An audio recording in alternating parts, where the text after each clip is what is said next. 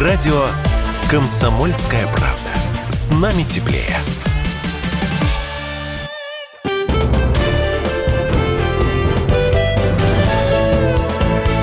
Гость в студии. А, Здравствуйте, друзья. У нас в гостях Владимир Сычев, актер, замечательный актер. И 8 сентября выходит картина с его участием, которая называется «Начать сначала». И играет он там физрука, а в прошлом тренер сборной России по регби. Ну, расскажи для начала, что это за картина и как вас туда заманили. А, ну, как заманили? Э, заранее было все у нас, э, скажем так, распланировано. Один, скажем так, из тех людей, который так же, как и я, остался продюсером этого проекта, Станислав Дружинин, на тот момент он был генеральный директор Федерации регби России. И написали для Федерации регби гимн и сняли клип. И мне э, в этом клипе предложили сыграть роль тренера по регби – и мы как-то познакомились, подружились, э, после чего как-то разговор возник, он говорит, вот сейчас занимаемся популяризацией этого вида спорта в стране. Наш президент Владимир Владимирович сказал развивать усиленно регби. И как считаешь, как лучше в соцсетях, где вот, чтобы была популяризация этого спорта? Я говорю, ну, самая лучшая популяризация – это кино – и пришла идея попробовать сделать фильм. Э, я на тот момент э, сотрудничал уже несколько проектов совместно там э, с кинокомпанией «Мечта».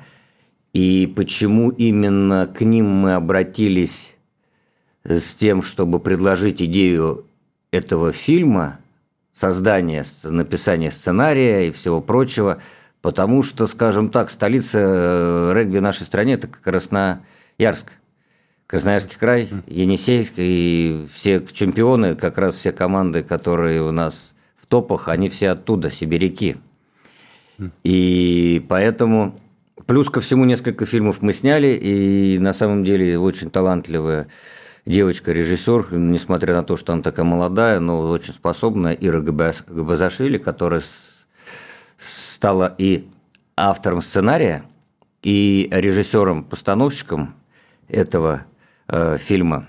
Э, я, значит, связался с Евгением Черных, с э, продюсером «Мечты». Мы обговорили, обсудили, э, предложили Ире написать сценарий.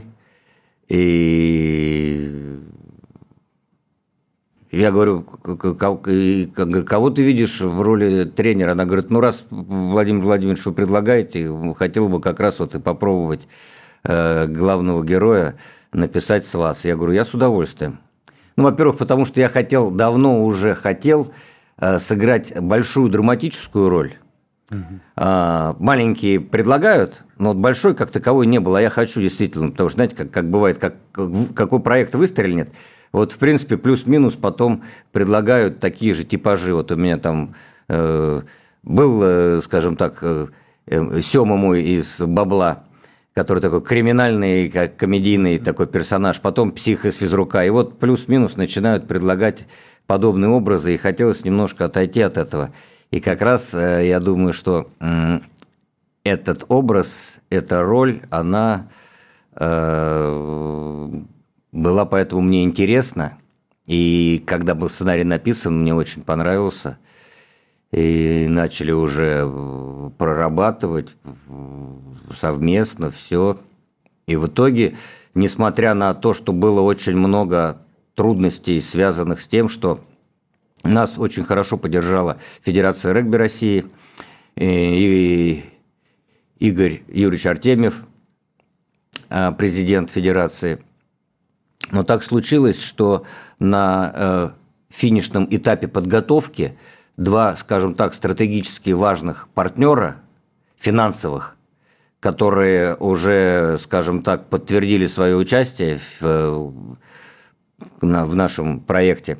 И одна там, не будем называть, крупная компания строительная, еще одна серьезная организация. Они вот в самый последний момент по каким-то там своим внутренним причинам отказались в помощи И, скажем так, на тот период, когда уже буквально, скажем так, за две недели старта, причем сначала один отказался, и вроде еще так было такое шатко, на второго надеялись. И я на самом деле, учитывая свой большой опыт в кино, я на самом деле предложил, говорю, давайте лучше перенесем съемки, потому что такой фильм мы не можем рисковать. Но на самом деле все мои э, партнеры, так, э, скажем так, активно уговаривали и сказали, нет, справимся, сейчас сможем, где-то все. Что в итоге я согласился. На самом деле такая была своего рода авантюра, потому что пришлось... Э, Снимать фильм без денег. Э, да, вот если не завуалированно, а прямо, то правда пришлось снимать фильм с минимальным количеством денег в надежде, что вот сейчас здесь дадут, сейчас там дадут. И пришлось еще, ко всему прочему, отказаться от большой а, федеральной команды, которая была подтверждена, с которой были договоренности, но учитывая, что вот э, когда поставили перед фактом, скажем, вот финансирование, это вот куда-то, то ну, отказалась операторская команда, скажем так, э, одна из самых мощных московских, и осветительная база там с профессионалами, со всеми, со своими, с приборами, с техниками, и и, и много кого, как бы там понятно, что и гримерный, костюмерный цеха, и пятый, и десятый, и все это как бы пришлось от этого все отказаться. И все это, э, скажем так, опять же, по инициативе, по, по всему начали искать, скажем, в регионах. И слава богу, что там, например, там, ну, основных каких-то людей, которые, допустим, не было и ни, ни, ни практики, ни опыта в таких проектах, но тем не менее справились и, скажем так, э, смогли осилить этот проект. В итоге, почему я и стал продюсером? Потому что, скажем так, из исполнительной главной роли в итоге стал и финансировать проект – Э, по возможности, потому что я, я-то прекрасно понимал, что если сейчас своевременно там не дать тем же самым нашим федеральным актерам, которых мы там пригласили, чтобы не было никаких там недопониманий. То есть вы прямо своих денег это все финансировали? Да, часть денег своих, конечно, вкладывал. Там и Евгений Черных свою уже там начал вкладывать, и я вкладывал, причем такие там шестизначные э, суммы, скажем так, гонорары с других да. проектов. Пришел заработать, как всегда, по привычке, по своей по, по, по профессиональной деятельности, а в итоге Э, пришлось на самом деле финансировать. В итоге там э, и люди находились, которые тоже там помогали, но тем не менее, что вот так вот все, и не просто главное было для меня э, вот этот вот первый этап, съемочный процесс, хотя бы чтобы мы его закончили. Понятно, что это только начало. Сделать первый вот этот этап, чтобы прошли съемки без ляпов, без накладок, без каких-то там проблем – и, если честно, конечно, было очень трудно, помимо того, что э, учитывая нехватку профессионалов, тех непосредственно людей, которые знают свое дело и которые каждый смотрит за свой цех, все равно надо было кого-то обучать. И поэтому э, то, что касалось костюмов, например, мне приходилось самому за своими костюмами следить.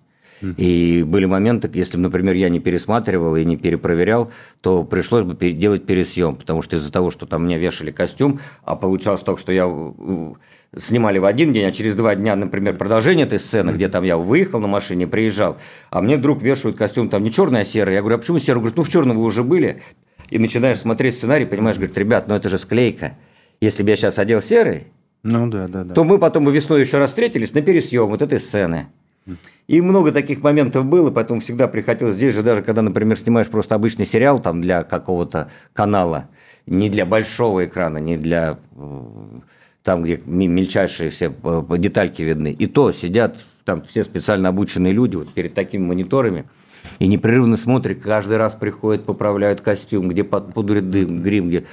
А здесь как-то вот так вот с утра вот как одели, где-то припудрили, и вот целый день, в принципе, вот ты сам за собой следишь, не дай бог, свисток, чтобы не перекосило, или там случайно там в порыве где-то молнию не расстегнул, чтобы потом этого не произошло ничего такого, чтобы можно было переснять. Но тем не менее, кто-то даже, кто не понимал этих вещей, включались в процессе, пускай не сразу уже, но в процессе старались максимально семимильными шагами постигать эти азы, И в итоге первый этап, первый трудный, непростой, без выходных, плотный график, съемочный. Мы снимали весь в Красноярске, в Красноярском крае, в области, и на базе, и на разных объектах, и в школе. Мы справились. Угу. Справились, выдохнули. А в своей одежде вам не приходилось сниматься? Практически вся одежда была моя. То бишь, когда уже я понял, что вот, ну, как бы вот все такое, то, в принципе, весь гардероб, который в этом проекте – это все моя личная одежда. Это тоже такой, как бы, вот, ну, э, э, крайне редко, когда такое бывает, потому что, как понятно, что приходят, обмеривают уже и примерки, и пятое, и десятое. Здесь все было, ну, как я говорю, так, много неординарного такого, то, что просто пришлось пережить, и пришлось с этим смириться, и на самом деле, как бы в любом случае был риск определенный, что, ну, когда ты понимаешь, что есть люди, которые реально профессионалы, и каждый отвечает за что-то свое, и ты просто об этом не думаешь. А есть то, что ты начинаешь, например, отслеживать, то, что тебя не должно это касаться. Это равно выбивает, помимо того, что есть огромная база огромная линия еще, то, что нужно по, по, по моей, скажем, по актерской линии выполнить, ты еще начинаешь, как и где-то там, помогать тому же самому гримеру, где-то следить за теми моментами, которые упускает костюмер – и переживаешь за то, что не хватает приборов, потому что на них не было денег, и будет ли все хорошо по свету, потому что, ну вот так вот. И в целом, и вы знаете, наверное, как все-таки с Божьей помощью и с тем, что у нас было такое огромное желание, вот все-таки мы справились, мы сделали э, и отсняли материал, просмотрели, все у нас срасталось везде. Был, как раньше, второй этап, постпродакшн, тоже непростой тоже с определенными вложениями, тоже не маленькими, с финансированием. И нужна была и музыка, и качественная, и профессионалы, которые уже делали. И на самом деле здесь тоже был целый этап. И не с первого раза. И один продакшн делал, помогал, потом подключили еще людей, уже профессионалов, которые тоже там помогали по монтажу, и нам фильм, на самом деле, когда первый раз сделали, я говорю, если честно, ну вот это вот ну, хороший, но такой телевизионный фильм.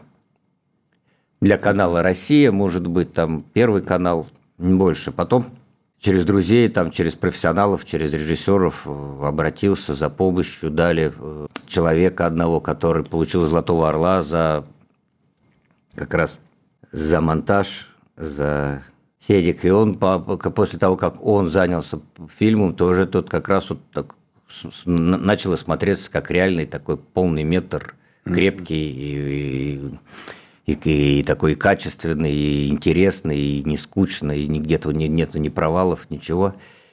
Дальше начали искать композитора. Сначала просто думали, что на каких-то там треках разных наших певцов, групп тоже можно побрать. В итоге опять через друзей – вышли на композитора, который сказал, я, если зайдет, я буду работать, не зайдет, я не буду работать. И когда он посмотрел, он прям сразу же говорит, а вот заявка на одну из сцен ключевую. И мы так влюбились в музыку. То бишь практически все, кроме трека, который нам Баста подарил, Ва, э, Вася Вакуленко, реально подарил, бесплатно он отдал нам вот этот гимн регби, он вот на, на, на, нам его у нас он единственный, конечно, может быть, не хватает его везде, у нас на титрах идет, но тем не менее а, благодарны тоже ему, что вот он безвозмездно нам э, разрешил использовать этот свой шикарный трек. Вот. А вся остальная музыка, получается, мы не, уже не стали не брать ни группы никакие, ни команды, там, ни певцов, ни исполнителей, а у нас работал полностью на от и до э, на все характеры, там и на спортивные моменты, и какие-то на трагические. Один композитор, который, мне кажется, шикарно справился со... Потому что вот прям вот, знаете, как бывает, музыка играет, и ты сразу начинаешь вспоминать, это откуда эта музыка фильм, правильно? Как 17 мгновений весны раз, ты понимаешь, ну, да, все, да, вот да. там, не знаю, свой да. чужих раз, и ты можешь годами просто музыку слушать и наслаждаться. Mm. И мне кажется, что вот, вот тоже он вот, в точку попал, поэтому благодаря усилиям вот и, скажем так, желанием все-таки и энтузиазмом вот коллектива, который у нас был, мы сделали этот фильм, Я говорю, за свою 40-летнюю кино карьеру, за свой опыт. У меня вот первая такая авантюра была, на самом деле, которая такая потрепала нервы, но тем не менее, мне кажется, что кино получилось, и думаю, кино получилось очень интересное. Оно получилось, скажем так, и не только про спорт, не только про регби, а там и про ребят, про трудных подростков, и там и про отношения родителей и детей, там и дружба, и человеческие ценности, и любовь, и все в целом. Он такой, на самом деле, нужный фильм – Угу. Нужный, хороший, добрый фильм. И я думаю, что он многим людям зайдет вот именно не как какой-то экшен, не как какая-то такая спортивная блокбастер, а вот именно вот он... По-человечески. По-человечески, да. Вот такой человеческий, хороший фильм. Трогательный. Mm. Будут моменты, где и слезы будут накатываться, и вот он такой жизненный, и он правильный.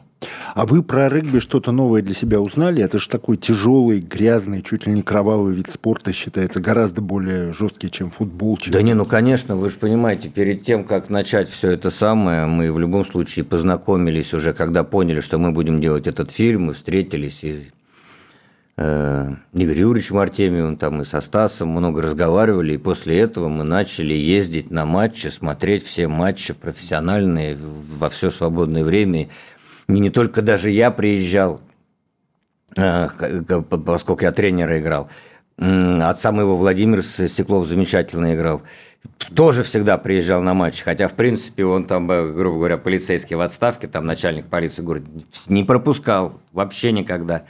И ребята, молодые актеры приезжали. У нас, на самом деле, получилось так, что даже делали кастинг, а, а основные э, роли мальчишек, спортсменов – играло всего три профессиональных актера.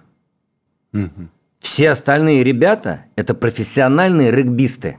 То бишь кастинг на спортсменов, на ребят из команды делали из э, актеров, из красноярских, вернее, из спортсменов, из красноярских, из э, тех, кто профессионально занимается регби. Mm. И несколько на самом деле ключевых главных ролей, не просто как бы таких общих, а э, сыграли ребята, спортсмены, и мне кажется, замечательно справились с, со своей задачей, и я с предвзятым таким, скажем, э, наблюдением смотрел, где-то искал какие-то подвохи. Нет, прям вот, вот четко, честно, по правде, ну, я тоже смотрел, там не отличишь профессионалов от непрофессионалов. На самом деле, да. Даже вот бывает, может быть, где-то чуть-чуть актерство как раз и профессионалы э, прибавляли, хотя, ну, это так органично, но тем не менее. А там вот четко жизненно, вот парнишка, которому бутсы подарился, он же спортсмен. Ну, которого труд, трудного у нас играл, угу. это подросток такого. Он реально спортсмен, мне кажется, замечательно справился, да. отлично. И очень я, конечно, органично. Органично, органично, да. да. Слушайте, а я вот сейчас перед интервью посмотрел бразильскую систему еще раз, Яралаш. Вот какая-то судьба, да? Вы там учите э, своего одноклассника играть в футбол. Потом в физруке появились, где тоже, ну, понятно, что вы не физрук, но, тем не менее, тема-то та же самая. Сейчас играете снова тренер. Вот, по-моему, судьба какая-то у вас. Ну, ну, не знаю, как судьба, ну, Разные же, понимаете, больше ста ролей в любом случае, конечно, должны быть. Я же, кстати, в Яралаше учитель физкультуры сыграл уже вот во взрослом возрасте. А, я не знаю, может быть, года 3-4 назад, может быть, 5. Играл физрука уже, скажем так.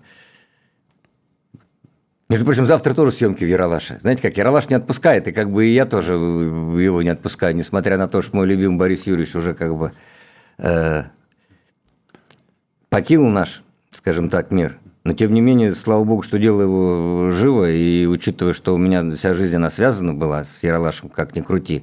Конечно, в детстве было бы очень много художественных фильмов параллельно, но тем не менее, как вот он в Яралаш, он всегда был все равно, их там много сюжетов было, потом я в институт поступил, у меня был сюжет, потом я закончил, у меня был сюжет. И потом, когда был последний сюжет, перед тем, как еще Грачевский был жив, перестались финансировать, я сыграл в крайнем сюжете. И вот сейчас когда опять его возродили, вот первый сюжет, и меня опять пригласили, понятно, что там уже, да, не, не, не за гонорар, ничего, там уже как бы от, от души, для души и память и все остальное. И вот тоже с удовольствием завтра вот между про проектами, которые сейчас идут, был день, И они под меня построились. Я говорю, вот есть такой, такой, такой день. Они говорят, вот занимаем. А что там будет за сюжет? Бабушку буду играть. Бабушку? Буду играть бабушку, да. Весь сюжет пока не буду рассказывать, но я думаю, что это будет весело, интересно. В парике, в платье, Там женщина. сложный грим, да, прям бабулю буду играть. А кому пришла в голову мысль вас женщиной сделать? Я у них все спрошу. У меня, если честно, даже времени не было. Они мне скидывали, у меня сейчас два проекта параллельно идут. И, если честно, так вот, ну, я очень люблю свою работу. Но когда вот так вот совсем бывает плотно-плотно, то порой, знаете, как не, не справляется с какими-то другими вещами уже мозг, потому что надо настроиться сначала на одну роль, допустим, завтра, если это другой образ, другую роль, и все равно везде объем, везде много и текста, и выработки. Да-да, согласился, я понимаю, что там как бы где-то мельком прочитал, но так уже не углублялся пока. А вообще у вас вам легко вот так вот входить в роль? Сколько у вас по времени это занимает, подготовка к роли? Вот так, чтобы прыгнуть. Туда. Ой, ну вы знаете, тоже все зависит от роли, конечно. Э, все зависит от роли, все зависит от образа. Бывает, как бы это твое близкое, что-то такое, и ты понимаешь, что ты, в принципе, в этом очень комфортно и органично можешь э, существовать, и как бы и особых каких-то погружений. Бывают очень сложные роли, на самом деле, они чисто и какие-то и психологические, и физические, знаете, как и бывает, вот, ну, скажем так, скоро на экраны появится один из фильмов тоже э, Сарика Андреасяна, с которым я очень много, да, работаю, с которым мы так дружим, и вообще мне нравится с ним работать, несмотря на то, что у него всегда такие большие выработки, на самом деле он мне предлагает разные образы, разные роли. Я за это очень ценю и как бы его как режиссера и благодарен ему очень. А, потому что они реально разные, от комичных до драматичных. И вот и сейчас, опять же, который бедный олигарх наш выходит, там совершенно другой образ на самом деле. Предложил он мне попробуй не стричься и не бриться, и получилось так, что вот это же там борода и усы, которые седые, вот сейчас на примере идет, а буквально с 22 числа на ТНТ. Это же все мое, мы даже там не, не клеили ни бороду, ни усы, ни парик, это все мое, просто девочки покрасили, мы обалдели, и на самом деле так зашло, и смотришь, как будто другой человек. Выходит еще один фильм. А, рабочее название было а, «Рынок шкур».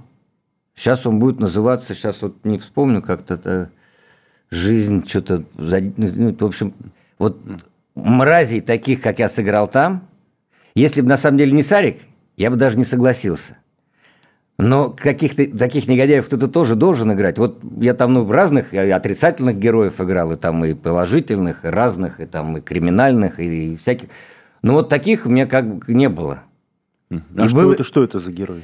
Ну, это, знаете, такой олигарх, но такой олигарх, он олигарх-извращенец, и такой, конечно, прям и беспринципный, и жестокий, и такой, знаете, ну, прям настолько негативные и мерзкие, что как бы вот таких людей я вот даже, вот, слава богу, никогда не встречал в жизни в своей, вот знаете. Угу. Вот какой-то прямо даже не знаю, с кем сравнить его. Ну, там понятно, что там, ну, не с Гитлером, с кем-то, но вот прям такая вот там, знаете, вот вот как был Чикатило, да, вот которого там Дима Нагиев вот как-то вот сыграл, и вот, вот ну, тот больной человек, просто маньяк. Но этот вот в своем роде какой-то вот тоже такая мразь, знаете, которая вот э, прям не людь. И вот мне тяжело было просто отходить даже вот от, от съемок, чисто психологически, знаете, все равно погружаться вот в это вот все. И даже не знаю, как это все будет выглядеть, как зрители отреагируют, но это вот у меня такая роль, она вот, я думаю, что первая была. А вот я все-таки хотел вернуться к бразильской системе. Вы помните, как все это снималось? Вот те старые яралашевские ролики. Как вам легко было играть тогда? Вот очень, создавать образы? Как? Или, либо очень, ни о чем не думали и просто... Очень легко. Я, я, я всегда вот, я, я, любил и люблю, и слава богу, что так вот жизнь сложилась, что на самом деле занимаюсь любимым делом, любимой профессией, хотя были моменты такие, когда на самом деле немножко так... А, был вне кино там, в, там какие-то времена после окончания института, там в 90 когда упадок был кинематографа, и вот такое время было непростое и, слава богу, вернулся, и опять как бы в профессии. Да, вы знаете, Яралаши вообще замечательно. Я, я был, скажем так, и плюс-минус такой же, кого я и играл. Знаете, такой хулиган, энергичный, непоседливый, и, и поэтому все вот эти вот, как раз то, что касается яралашевские, э, образы, все эти персонажи, они такие были очень мне органичные, близкие, и все у меня всегда получалось. Когда там что-то связано с кино, с какой-то, может быть, там э, драматизм, э, просто все зависело от режиссера. Если это была там студия Горького, то там понятно было, что там уже на, заточено было на то, что там режиссеры понимали, что они работают с детьми, и они объясняли, как это все доступно ребенку, задачи ставили. И это было проще. Когда это был Мосфильм, то там ребенку ставили сразу задачи, как будто он взрослый состоявшийся актер, и с тобой особо никто не церемонился. И порой, если на твоей органике что-то понималось, это там выстреливало и сразу получалось, то иногда это не сразу получалось, и даже были такие зажимы, и была у меня там в практике э, история, на самом деле, я уже просто ее рассказывал. Ну, это хорошая история, я догадываюсь, про мету. Про мету, да. И ну, расскажите бы, еще она, раз. Она, она была просто, знаете, и, и, и все равно как бы ребенок-то все равно какие-то моменты все равно на всю жизнь запоминаются, знаете, как, как мне запомнилось, вот не знаю, там, замечательным э, светлой памяти Сергея Еременко, когда был, вышел фильм «Пират 20 века», это был, насколько, любимый фильм, это один из наших самых первых боевиков. Николай таких. Еременко. Молодец. Николай, да, прошу прощения, Николай. И я на Ялтинской студии тогда снимался и стоял суточный, получал. И он стоит со мной, за мной суточный. И я рот открыл просто от удивления. Это, я, я 20 раз уже на этот фильм смотрел. Я говорю, вы же вот э, Сережу играли. Он говорит, да, да. Я говорю, а можно с вами сфотографироваться? Он говорит, а где у тебя фотоаппарат? Я говорю, у меня там внизу. А, ну, а раньше фотоаппарат-то там папа на день рождения мне в первом классе подарил. И он говорит, наверное, уже нет, потому что у меня времени нет. Ну, и как бы так ответил, и хотя я получил деньги, потом он, и там сквер такой внизу, и я сидел в этом сквере потом, и он стоял с кем-то разговаривать час, и он вроде как-то, я сидел просто с аппаратом, я ходил туда-сюда, просто подойти второй раз, я постеснялся. А он, я думал, ну, может, сейчас заметит, скажет, ой, ну иди сюда уже сфоткаемся. Вроде как-то раз, два, и, и не обратил внимания, и не сказал. Хотя, я говорю, реально, ну, там, ну, минут 30-40, вот я ходил там кругами и не подошел. Я думаю, если вдруг когда-нибудь в своей жизни – я стану актером и стану популярным, никогда я никому не откажу э, в просьбе сфотографироваться. И не отказывайте до сих пор? Знаете, было просто пару раз, если бежишь, и уже давай, я говорю, хочешь, беги со мной, сфоткаемся, там, когда там на самолет опоздаю. Один раз был момент, когда в аэропорту ко мне женщина с детьми подошла, можно? Я говорю, конечно, можно. И мы стоим, фотографируемся, и два парня идут под шофе, и один другому, не ко мне они обращаются, а один другому говорит, о, смотри, псих, щелкни меня с ним. И так руку мне раз на плечо. И вот здесь, конечно, у меня сразу говорю, руку говорю, а то тебя сейчас секут. Я говорю, пятки лопнут. Я говорю, ну... И он один другому, о, смотри, зазвездел. То бишь, понимаешь, здесь такая здесь ситуация-то она такая неуважительная и хамская, и поэтому я вообще, в принципе, как бы... Это еще повезло им просто, что так для них это все обошлось. А вы сейчас не деретесь, потому что вы в интервью рассказываете, что в детстве очень много дрались. Вот сейчас вам приходится как-то так? Ну, знаете, ну, давно не приходилось, слава богу. А когда последний раз? Ой. Последний раз. Что-то сейчас вот не вспомню. Ну, ну, ну, несколько лет точно уже не дрался. Вот сейчас вот не вспомню, честно. Вот сейчас вот вроде сказал-то, а я вот... Как-то было пару моментов, что-то я помню, не сейчас не вспомню. Вот не вспомню. Ну, вот, ну было. Но вот сейчас вот просто как-то вылетел даже с головы. А вам бойцовский клуб нравится? Там вот есть такая фраза, что ты можешь знать о себе, если ты никогда не дрался. Вы согласны с ней? Ну, вы знаете, люди сами по себе разные. Здесь не то, что с ней согласен. Понятное дело, что, ну, кто-то ведь и не дерется на самом деле. И не скажу, что драться там это хорошо или плохо, но э, понятное дело, что, может быть, и не всегда надо э, решать кулаками, но иногда надо кулаками решать. Mm. И есть люди, которые действительно словесно это решают, а есть люди, кто-то как-то... Вот у нас вот так вот, я, ну, так завелось с детства, все равно у нас как-то весь двор передрался друг с другом, потом только сдружились, потом ходили двор на двор дрались, потом квартал на квартал дрались, потом все в районе передрались, а потом уже был косяк районный. И уже ездили в другие районы, все, кто друг другу, всегда все дрались. Раньше как, что делать, поехали драться? И вот ездили драться, вот каждый день, вот правда, по несколько раз в день. Это еще несмотря на то, что, слава богу, был спорт, которого было много, и куда туда тоже уходило много энергии, и там и силы, и всего остального. И то на это время оставалось. Поэтому, ну, как-то так, да. Ну, а хочется спросить, а куда смотрела милиция? Куда смотрели родители? Не, ну и милиция куда-то смотрела, ну и родители, поэтому там все какие-то травмы, там, ну, в основном руки переломанные такие были. Понятно, что там, понятно, и дело, и, соответственно, где-то там и на учет ставили, где-то какие-то тоже там и травмы, и и сотрясения, когда такие там групповые драки-то такие, конечно, здесь там уже по-другому все немножко там, mm. где-то там и прилетит какой-нибудь палкой сзади и еще что-то. Mm-hmm. Слава богу, как бы, знаете, ну, благополучно так все закончилось. Не для всех, конечно, но тем не менее, все-таки это тоже, ну, не есть хорошо. Mm. Поэтому лучше все-таки, да, заниматься спортом и все это в зале решать на ринге, там, на татами, на ковре и в рамках, там, скажем так, состязаний, соревнований, поединков. А вот в целом начать сначала, это же фильм про старшеклассников в том числе. У вас самого от школы остались теплые впечатления? Вы знаете, я в одной школе проучился 10 лет. А, не скажу, что я любил учиться в школе. Не скажу, что я хорошо учился. Я вообще такой очень сложный был ребенок. Неот у меня постоянно стоял. Почему? По какому предмету? По поведению. А. А, и по успеваемости тоже, скажем. Директор школы у нас э, вела географию, поэтому там э, нельзя было не знать, была четверка. Классная руководительница, которую мы любили, она вела русский литература, поэтому по русскому была твердая тройка, по литературе четверка. А физкультуру я всегда любил, была пятерка. А... И остальные, пожалуй, все тройки. Может быть, не знаю, может быть, по биологии еще что-то там, может быть, где-то как-то. А, и по французскому у меня была четко, четко твердая, четверка твердая, но только потому, что единственная учительница, которая понимала, что э, каким-то криками, наказаниями она ничего не добьется, поэтому у нас не было договоренности на тех уроках, э, на которых я, я слежу за тем, что все, кто хочет учиться, они учатся, кто не хочет учиться, они просто не мешают другим учиться. И бывает, была тишина, меня не трогали, я там играл, там, ну не знаю, там в крестики-нолики, в карты, там, в что, какие-то черточки, во все на последней партии, но была тишина и спокойствие. А когда была контрольная, меня сажали к отличнице, я списывал беспрекословно, никто мне не мешал. Почему это тоже злую шутку?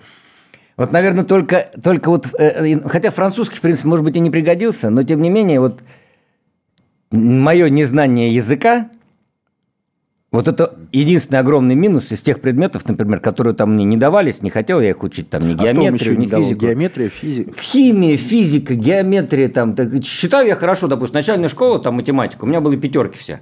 А потом, когда уже пошли все эти сложные все, ну, как бы мне не дано, и не учился, и не, не, не, не хотел, и как бы я понимал, что как бы если мне это не дано, ну, зачем мне это заставлять там, поэтому...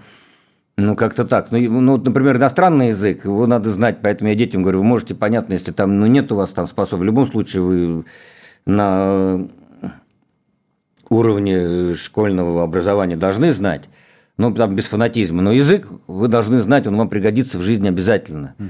Поэтому у меня и когда мне зарубежные картины предлагали, мне трудно, реально даже учиться трудно.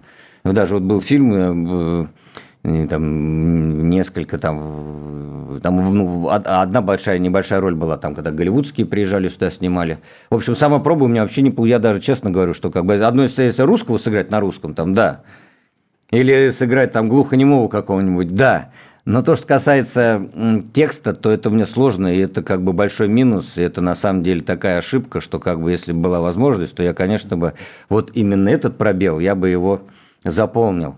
Поэтому детям я своим и, и с детства, они у меня с репетиторами, и в школе, я говорю, я могу не привязываться к каким-то другим дисциплинам, но к иностранному языку я буду привязываться. А дети хорошо у вас вообще учатся?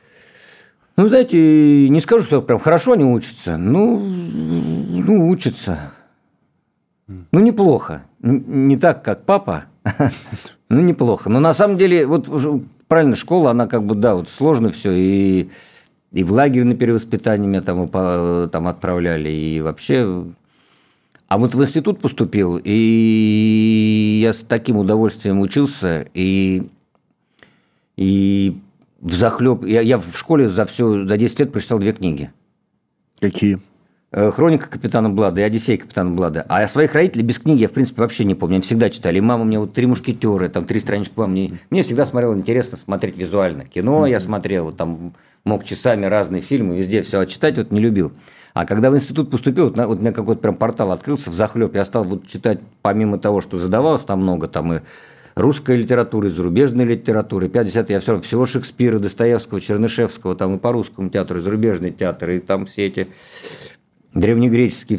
Вот мне вот, не знаю, я, видимо, вот этот вот пробел, который я упустил, вот я вот, наверное, семимильными шагами тоже так настигал. Поэтому я любил очень все эти институтские годы, у меня по всем предметам были пятерки – кроме французского языка.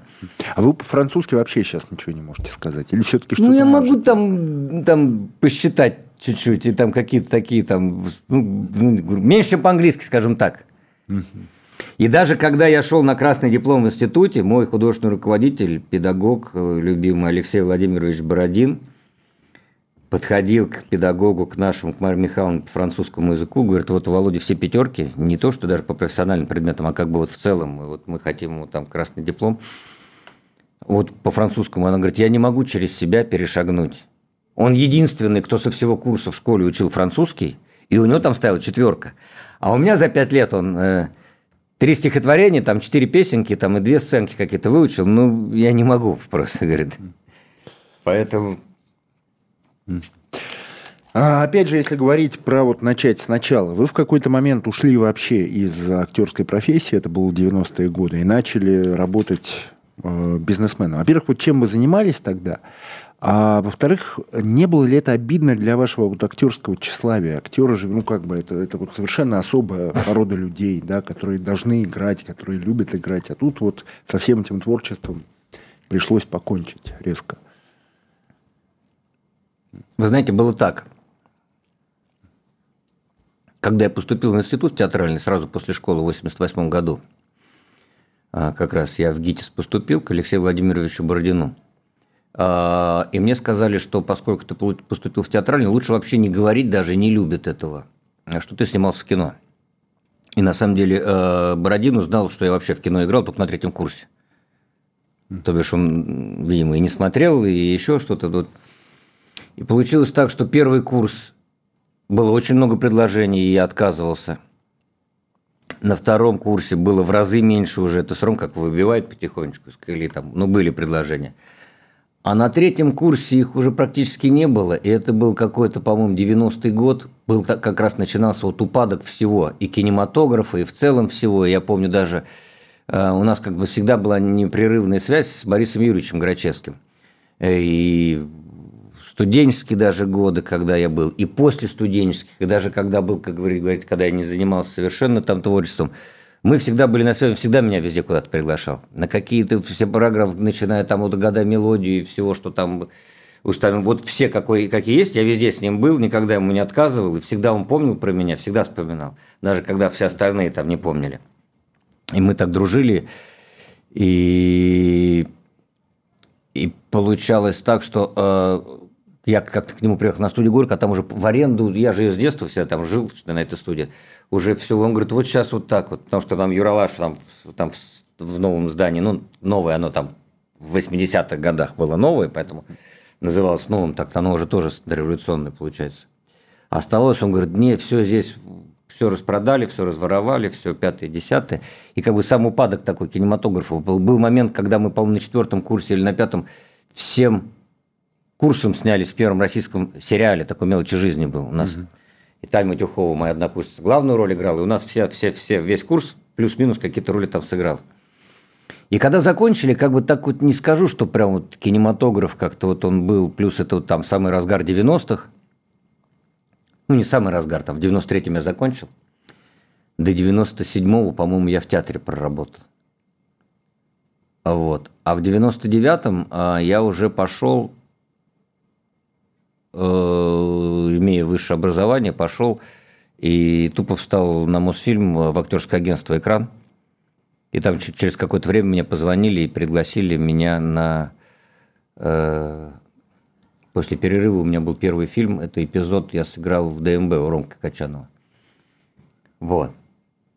А Качанова, причем я с детства знал, мы в одном районе выросли, и я там с девочкой встречался, она в его подъезде жила. Это мы знакомы были. Он говорит, а я же, ты же, говорит, вроде сейчас вне кино был какое-то это. Говорит, говорит, я удивился, когда мне твою фотографию показали. Говорю, Ром, вот опять.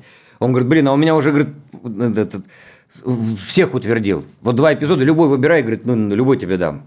Он говорит, знал бы, я бы тебе больше роль дал. Ну и вот я там сыграл стюарда, по-моему, на корабле. И потом также так по шажочку, по шажочку, вот эпизоды, эпизоды, эпизоды, эпизоды. И поэтому там даже встречаю, у меня даже был такая программа на НТВ выходила «Короли эпизода». И я там королем эпизода был, и мне там говорили, а вот не обидно, вот у вас такое звездное детство, и столько фильмов, и главных ролей, и ролаш, и пятый, и десятый, а сейчас эпизоды. Я говорю, ну вот, ну, к сожалению, сейчас так. Значит, вот такой этап, значит, всему свое время. Э, потому что, говорят, ну вот уже вроде и возраст, и все. Я говорю, ну, надо работать, я говорю, поэтому... То есть в бизнесе вам не понравилось, да, вот занима... уйти Я вне не скажу, что не понравилось, как бы, знаете, в бизнесе. Здесь просто, ну, разные моменты, и все в целом так, ну, так, не все так просто. Там же тоже такой, скажем так, учитывая, что там мое детство и все мое окружение, и все остальное, там я, в принципе, правильно, как я говорю, умел в кино, э, как бы, играл в кино, занимался спортом и дрался, по большому счету хулиганил, потому что, в принципе, больше ничего не умел. Поэтому то, что касалось бизнеса, там понятно, какой бизнес и был. Угу. Поэтому слава богу, что закончилось так тоже все. Ну, это приносило много денег, насколько я понимаю. Приносило, да, конечно, определенный там достаток. Ну, так получилось, что у меня там э, первая свадьба, женитьба была там э, 20 лет. Я как раз студентом был, и приходилось там жить, выживать, и на самом деле стипендии вообще ни на что не хватало катастрофически. И вот как-то начал, я еще студентом на самом деле начал ездить, какие-то там вот эти вот делишки там всякие там. Э, рэкет, теневая экономика и все такое. И вот так параллельно все шло. Пока в один прекрасный момент просто уже был уровень такой, что надо было определиться. Вот. И сначала определился в одну сторону, а потом как-то, когда уже начал со своей нынешней женой встречаться, то э, она сказала, что хотелось бы, чтобы у меня был муж, который занимается нормальными делами, спать спокойно. Ну, понятно. Мы вот насчет этого интервью договаривались несколько раз, оно все время переносилось, и это происходит потому, что у вас, насколько я понимаю, дико плотный график. Вот можете описать, как ваш день строится? Мне говорили ваши помощники, что у вас день просто забит, расписан по минутам, и все там очень... Если честно, да. Ну, вы знаете, у нас такая профессия, она как бы... Вот она действительно бывает, либо ты сидишь и ждешь, думаешь, ну, когда же хоть звоночек, хоть что-то. А бывает настолько все расписано и так все плотно, что действительно нету просто ну, там, ни одного там, ну, дня. Даже сейчас, вот, например, эти дни, которые получились у нас сегодня, там завтра, там была просто одна серия, которую канал не утвердил, и ее перенесли там на сентябрь, на октябрь, и получилось там три выходных. Их не было. И в том числе сегодняшний день. Угу. И то, соответственно, вот я попал к вам, потом там съездил по врачам, там проездил, которые там тоже, там, знаете, как ТОшку проходить, которая там пока в какое-то время есть. И сейчас там поеду еще там надо будет интервью дать. Поэтому тот, тот, тот выходной, который он сразу тоже забивается какими-то сразу там моментами. Один из выходных взяли Яралашники тоже, понимаете, mm. который был. И, и, и это, ну, как, с одной стороны, конечно, замечательно. Лето такое, оно вообще как бы было рабочее. У меня получилось только, на самом деле, в начале июня на пять дней с семьей съездить в Сочи, и, и как бы все. Mm-hmm. Вот. Не скажу, что это плохо, это замечательно. Просто иногда, конечно, тоже хочется и поваляться, отдохнуть, но тем не менее, когда есть любимая работа и непрерывно, это тоже здорово. Хотя, конечно, сейчас вот было такое, что при, пришлось от нескольких проектов, на самом деле, которые хорошие и где хочется сыграть, отказаться, потому что невозможно было их куда-то вставить как один перенесся там сейчас на весну, и там какой-то там освободилось сейчас в октябре. Но, но опять же, говорит, там мой агент возмущается, говорит, мы трем проектам отказали, а этот сейчас, говорит, ушел на весну, говорит, и вот и уже и там, и этот. Здесь же, знаете, как все относительно. Но у меня всегда бывает так, либо пусто, либо густо. Это кто-то говорил из уже советских таких наших, причем таких именитых, я не, не, не, не вспомню сейчас, как он говорит, я снимался постоянно – один проект, другой, где-то два параллельно, тот заканчивается, то начинается, здесь, там, там, там. Всегда была как-то, а потом как-то, говорит, телефон замолчал, и молчал 10 лет. И с этим надо тоже как-то жить, и поэтому здесь же, поэтому непонятно вот этот вот, знаете, как пик популярности, медийности, вроде вот, вроде ты в тренде, вроде все, у тебя и одна роль, и другая, а потом как-то раз, и что-то такое. Вот на самом деле, может быть, мне еще с чем сейчас вот повезло, скажем так, я как и отходил, и вот на самом деле с теми ролями, которые вот у меня сейчас выходят, я рад, что все образы разные. Что, знаете, как бывает так, актер, он хорош, но какой-то актер одной роли. Вот где-то он играет в каком-то, допустим, там, сериале, в каком-то проекте, который идет там много лет, и ты смотришь, а потом его перестают другие приглашать. Вот там не будем там говорить про что там есть там по 10 лет какие-то идут, и смотришь потом, а вот слава богу, что вот я понимаю, что хочется всегда и стараюсь э, вот именно та, такой образ и такую роль взять, где, где еще не раскрывался. Вот как раз этот начать сначала, не было такого драматичного, такого э, большого, такого образа такого, на самом деле, персонажа, персонажа да. такого, знаете, ну, интересного его мы сделали, с такой, с непростой тоже судьбой, со своими там моментами. Опять же, несколько проектов у Сарика, которые вот они все разные. Есть и которые совсем мне близки, где там уже я подобных играл, как там ресторан по понятиям. Но это тоже для души, это так вот, это и весело, и смешно, и интересно. И вот олигарх вот этот, и вот это вот, соответственно, вот кто сейчас вот так рынок школ, они все разные, и это как бы очень круто. И поэтому хочется всегда что-то нового, что-то такого интересного, необычного, разнопланового, знаете. Мечта. А, а вы любите путешествовать при этом? Вот Я очень люблю путешествовать, отдыхать? обожаю путешествовать. Вот сейчас с Европой большие проблемы. Вас это как-то... Ну, знаете, задело? с одной стороны, конечно, напрягает. В любом случае, мы вот семье, вот мы любим, вот, например, Италию мы ее любим. Вот как-то вот и понимаю я, что так сейчас куча сложностей, даже заморачиваться не хочется, потому что я сейчас посмотрел, например, чтобы туда полететь, там что-то, грубо говоря, там через... Либо ты едешь в Минск, с Минска ты на машине едешь в Вильнюс, а оттуда уже что-то, либо через Дубай, либо через Турцию. Это такой вот это все получается крюк. И, и, и даже не пытаемся, на самом деле, учитывая, что все равно все еще вот эти вот моменты происходящие, как бы с, с, с, с такой с, с несправедливой, на мой взгляд, такой ненавистью к нам. Mm. Вот. Ну и находим альтернативы какие-то, чтобы вместе отдохнуть. Есть момент, например, как вы говорите, путешествовать. Да, люблю путешествовать, все свободное время всегда путешествуем. И есть моменты, например, вот сейчас этим летом, может быть, не очень, но за всякий случай осенние каникулы я уже забил заранее, уже не отдаю, хотя их просили. Мы поедем с семьей на отдых. А и куда? Новый год я никогда не отдаю. С 23-го, грубо говоря, 24-го, даже в ущерб там школе, там я несколько дней ворую, хотя жена против, и несколько дней после каникул тоже ворую. Поэтому там, чтобы получалось там полноценно хотя бы дней 20, вот там с 24-5-3 декабря мы вылетаем, и там числа до 15 у нас нет. И я никогда ничего не беру. И уже эти, вот, вот с весны эти дни уже у меня стоят, что меня нет в стране. Угу. То бишь, может быть, какое-то супер чудо может что-то изменить, но тем не менее, как бы вот, ну, нет и все. И это всегда, и это уже много лет. Потому что понятно работа, понятно все. Ну, в любом случае, во всех проектах не сыграешь, всех денег не заработаешь, а время уходит, дети растут, и все остальное надо им время обязательно уделять. Потому что когда вот сейчас такой плотный график, действительно, я ухожу, они спят, я прихожу, они спят. И... А куда вы собираетесь поехать? В Россию или куда-нибудь в Африку или в Не в Россию. Америку? На море. на море поплавать, отдохнуть, позагорать, покупаться.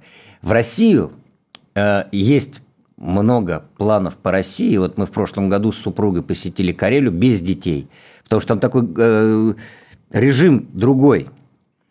И с, деть, с детьми пока с ними, я думаю, тяжело это им будет, потому что мы каждый день переезды разные там места, разные города, там один день там там, по местам, по святым, по всем Авалаам, там потом и Кижи, и туда, и сюда, и везде, и рафтинг, и квадрики, и все это как-то им будет тяжело, там рано встали, уже куда-то переехали.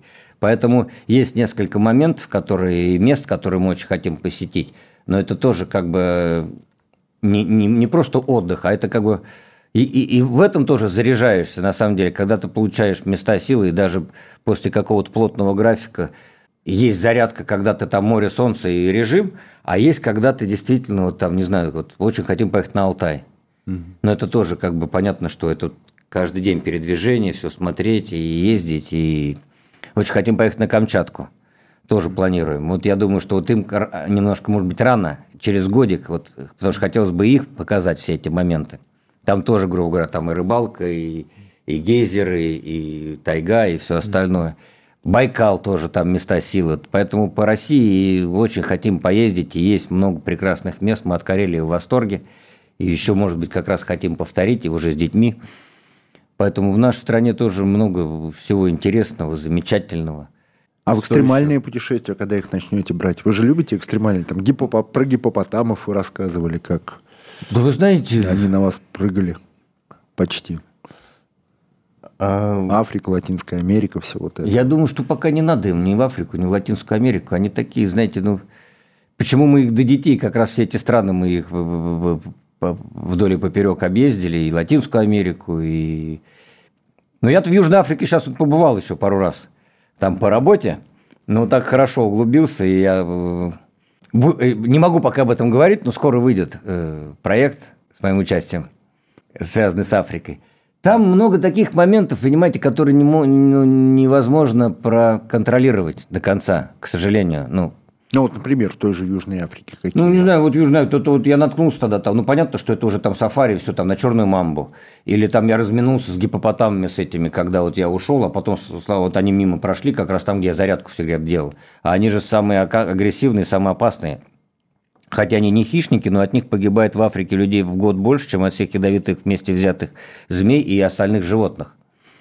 Поэтому какие-то такие, мало ли, там скорпион какой-то, еще где-то. Вот мы там были как раз, я раз в кровати, у меня скорпион из ботинка вытряхивал, и где-то кто-то заползет, то паук вот этот огромный. А дети все равно не лазят, что в Индии тогда у нас было. Мы там жили несколько лет, там, летом, когда они в школу еще не ходили, зимовали. И я ездил, хотел э, в Кобру в живой природе увидеть. И ездил там по другим штатам, там, Махараджи, еще в разные, там, в Хампе, нигде не видел, где они там, ну, знаю, что обитают. А один раз так случилось, что у нас там от отеля до пляжа такая забетонированная была лестница, такая здоровая она. И я там все время бурундучков кормил еще по дороге. И утром шли мы на пляж, и их не было. А потом э, жена с детьми пошли в гостиницу, уже там у них э, тренировка по плаванию там. А я пока еще, думаю, полежу на пляже. Полежал, собрал их игрушки. И иду, а змеи же они глухие, они вибрацию только чувствуют. А там королевская кобра лежала, грелась на солнце. То бишь не где-то куда-то, а вот где мы жили. Здоровая, огромная. И если бы я шел по земле, она бы услышала, она бы ушла, просто ну, не надо. А она, видимо, почуяла мое вот это вот, когда я уже рядом был. А когда рядом, они уже не убегают, она уже в агрессию. А я шел и смотрел своих бурундучков. То бишь, мне видно, ангел-хранитель только. И, в общем, когда я голову опустил, если бы я еще сделал шаг, то бишь она меня ударила там в область колена и уползла. А мне что туда спускаться метров 400, что туда подниматься метров 400. Даже если бы я быстро среагировал, там с плавок выдернул веревку, перебежал ногу, то по большому счету с королевской кобры, я думаю, ну я бы уже не успел дойти. У меня бы там, значит, там есть симптомы, там язык за- западает, там начинается это, то просто не успел. И я встал как вкопан, а она, слава богу, просто она лежала туда. И она встала, она не ко мне лицом, а она встала в ту сторону, но уже развернула капюшон, вот эти вот дв- два кру- круга у нее, и она вот стоит, вот то бишь один шаг, она так в бок раз, и все. Я замер, но, конечно, обалдел. И вот этот тут мешок с игрушками я вперед так вот вытянул, думаю, если хотя бы будет удар куда-то в сторону мешка. И так вот потихонечку начинаю назад отходить. И когда на какое-то расстояние метра три отошел, она такая «Фу», и ушла. Я думаю, поэтому, знаете как, а они же у меня по кустам всегда лазили, везде вот эти вот самые. То отлазили, смотрю, говорит, это Влад, говорит, там аккурат там какая-то там, типа тоже там змеи. И поэтому есть такие моменты, которые просто не, не сможешь проконтролировать. Но мечта зато исполнилась. Вы увидели кобру. Мало, мало того, что испол... мечта исполнилась, я кобру увидел, мечта исполнилась, мне, мне повезло, потому что даже англичане, которые там нас по сафари возили, они у меня просили это видео, а они, это, это редкость увидеть вот э, черную мамбу. И я, она на меня пошла. Я, А вы ее снимали при этом. я ее снимал, там мы по сафари ездили. И там э, я говорю, а черная мамба есть? Он говорит, есть. Я говорю, а то нам сказали, что нет. Он говорит, да вы что, они живут, здесь их дом. Два вида есть, метр полтора и три-пять большие. И мы плывем, там, значит, носорог, еще кто-то там, жираф, 38 штук. Красота, конечно. И потом он говорит, вот птицы вокруг гнезда летают. Это, говорит, змея нападает. Сейчас посмотрим, какая. Он говорит, черная мамба, этот нам англичанин. Я говорю, можно выйти из этого джипа? Да, мы выходим, начинаем. А там такая ветка сухая, такая, как с палками со всеми. И я, а там трава высокая, ее не видно. Я думаю, я сейчас в траву, она оттуда выползет, я ее увижу. А она агрессивная, то бишь, если на нее, то она на тебя. И она же еще прыгает вот так вот. Мне повезло, что не просто палка была, а вот с сучками с разными. То бишь она, ну, никуда. И я начинаю туда, а она как мол, не просто быстро, а как молния, и вот так на меня поползла. И этот черный со мной африканец там, мы в разные стороны с криками, с визгами, одночай, то бишь, она как, как молния, а, пятиметровая огромная. А от нее вообще противоядия нет. И это было вот так. Мы сначала разбежались, я увидел, когда она начинала ползти. И потом вот этот хвост, который уползает. И они говорят, дай нам видео. Мне, а мне организаторы звонят, они говорят, просят видео, говорят, у них в коллекцию, говорят, нету. Я говорю, да, конечно, дам. И они, о, спасибо. Потом даже каких-то сувениров с собой там давали. То бишь, ну, поэтому как-то вот Бразилия тоже, она такая же, она, ну, непростая страна там. И Венесуэла непростая страна. Там у нас уехал один из гостиниц 50 долларов менять поехал, потому что, ну, брать с собой лучше ничего не надо, там же она криминальная чересчур. Два подростка подошли, говорит, Мани. Он говорит, ну, проблем, полез в карман, у него рука то ли дрогнула, что, прострелил колено. Mm. То бишь за 50 долларов, которые, в принципе, он и так готов был отдать, прострелил колено. То есть подросток ему прострелил? Да, два, подошла лет там по 13-14 там с, с пистолетом, прострелили ему это самое. То бишь мы большой компанией ездили, и то там есть, есть там у них деревня, у них дома без вот этой стена, где окно, их нету. То бишь ты едешь, и ты видишь дом, что они там входят, каждый в свои, ты сам, что делают, едят, пьют. Нету этих стен. У кого-то занавесочка вся такая нет. И вдруг откуда-то с подворотни раз такой э, автомобиль. Как, знаешь, такое ощущение, что со времен Клинт Иствуда все старые 50-х, 60-х годов вот так эти автомобили туда свезли. И вот эти латиносы сидят, знаешь, с стеклянными глазами. У нас там автобусик останавливается, смотрит, смотрит, что он сейчас, УЗИ достанет или еще что-то. Раз дальше проезжает, вроде так миновало. На пляже Отдыхаем, подходит мужчина, говорит, я слышу, вы русские. Я, говорит, сам в Аргентине живу, я музыкант, композитор. Вообще, говорит, из России, говорит, ну, уже 12 лет живу в Аргентине. И меня при, при, пригласили сюда на концерт.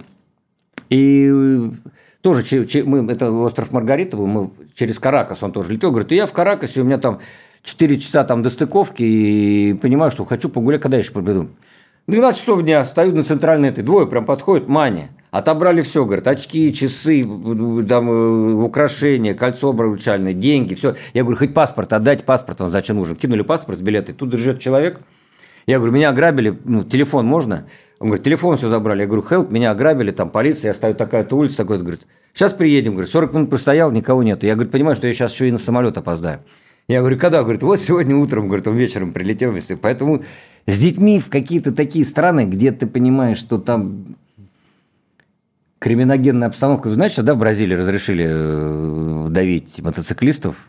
Потому Нет. что разрешили официально власти всех вот этих, они же там вырывают сумки и все остальное – и даже мне видео уже скинули, что если кто-то видит, ты прям можешь его давить на машине. И прямо на своих машинах э, начали там давить, потому что не успевают, подбегают, пистолет выставляют. Это, то бишь, если кто-то видит из граждан, что кого-то грабят, он включает газ и таранит насквозь э, мотоциклистов, которые занимаются там вот этими криминальными криминальными вещами, всеми граблениями, потому что это зашкваривать стало чуть-чуть ли там не какой-то там у них перебивает все какие-то показатели по, по ограблениям именно на мотоциклах. Да, лучше на Алтай и в Корею. Конечно, но это места силы, это, конечно, красота. А места силы, это что вы вкладываете в это понятие? Ну, вы знаете, ну вот какие-то вот, э, ну, во-первых, я думаю, такие какие-то, во-первых, православные какие-то э, вещи такие, поскольку я, ну, верующий православный человек, вот эти все храмы, где все мощи, плюс места силы, конечно, какие-то, которые вот издревле вот, природные какие-то, знаете, вот вещи там в тех же самых Э, в горах каких-то вот там, ну не знаю, в, в природные такие, в лесах. Я говорю, мы один раз тоже были, а, не знаю даже где-то в Бразилии или еще где-то. Ну, при, природу матушка, она сразу питает всем.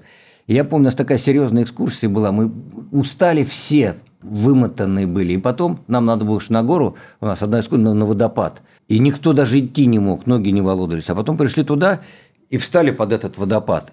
И это у меня такое ощущение было, что я не знаю, как будто меня какими-то витаминами, энергетиками, еще чем-то, не только меня всех накачали, и у нас потом такое ощущение было, что я вообще не знаю, там месяц был на отдыхе, спал, ел, мы бегом поднялись на эту гору, еще где-то ходили, а буквально окунулись под этой водой, которая вот горная, она стекала с водопада. Поэтому вот говорю, какие-то такие места, места природные, где вот есть же они в любом случае, их ощущаешь, причем где-то а одни люди ощущают в одних местах заряжаются, другие в других.